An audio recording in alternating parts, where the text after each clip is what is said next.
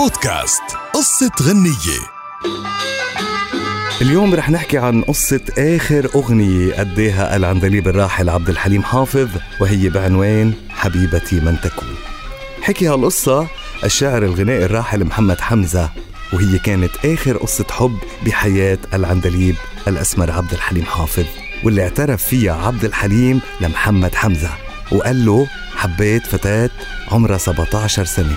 كان حليم صديق لجدة اللي كان برتبة وزير وبلغ الحب أقصى درجاته لدرجة أنه كان عبد الحليم يتحجج بالذهاب إلى جدة بصفة مستمرة ليشوفها. وحاول محمد حمزة وبليغ حمدي وقت اللي كانوا مع العندليب بلبنان بإبعاده عن هالقصة وقالوا له البنت أصغر منك بكتير ولكنه رفض واعتزم أنه يتقدم لخطبتها. ولكن قبل ما يتقدم بطلبه فاجئته الفتاة بإحدى زياراته لجدة وقالت له أنا اتخطبت. حتغني فرحي يا عمو؟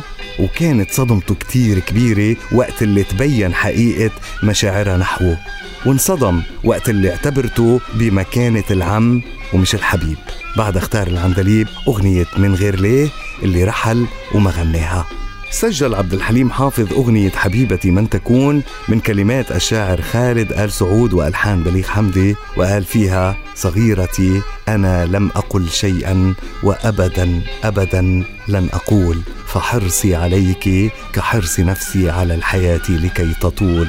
صغيرتي لا تخافي واهدئي ولا تبالي إنني يا حبيبتي أخفي هواك عن العيون فكيف مني يعرفون؟ كان عبد الحليم بيفرض سرية تامة حول هالعلاقة وما كان بيسمح لأصدقائه المقربين بالدخول بأي من تفاصيلها لا من بعيد ولا من قريب.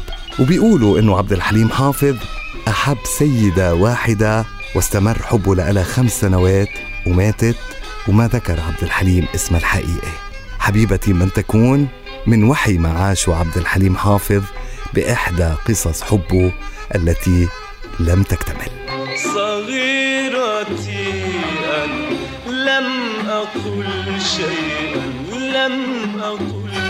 وأبدا أبدا لن أقول صغيرتي أنا لم أقل شيئا لم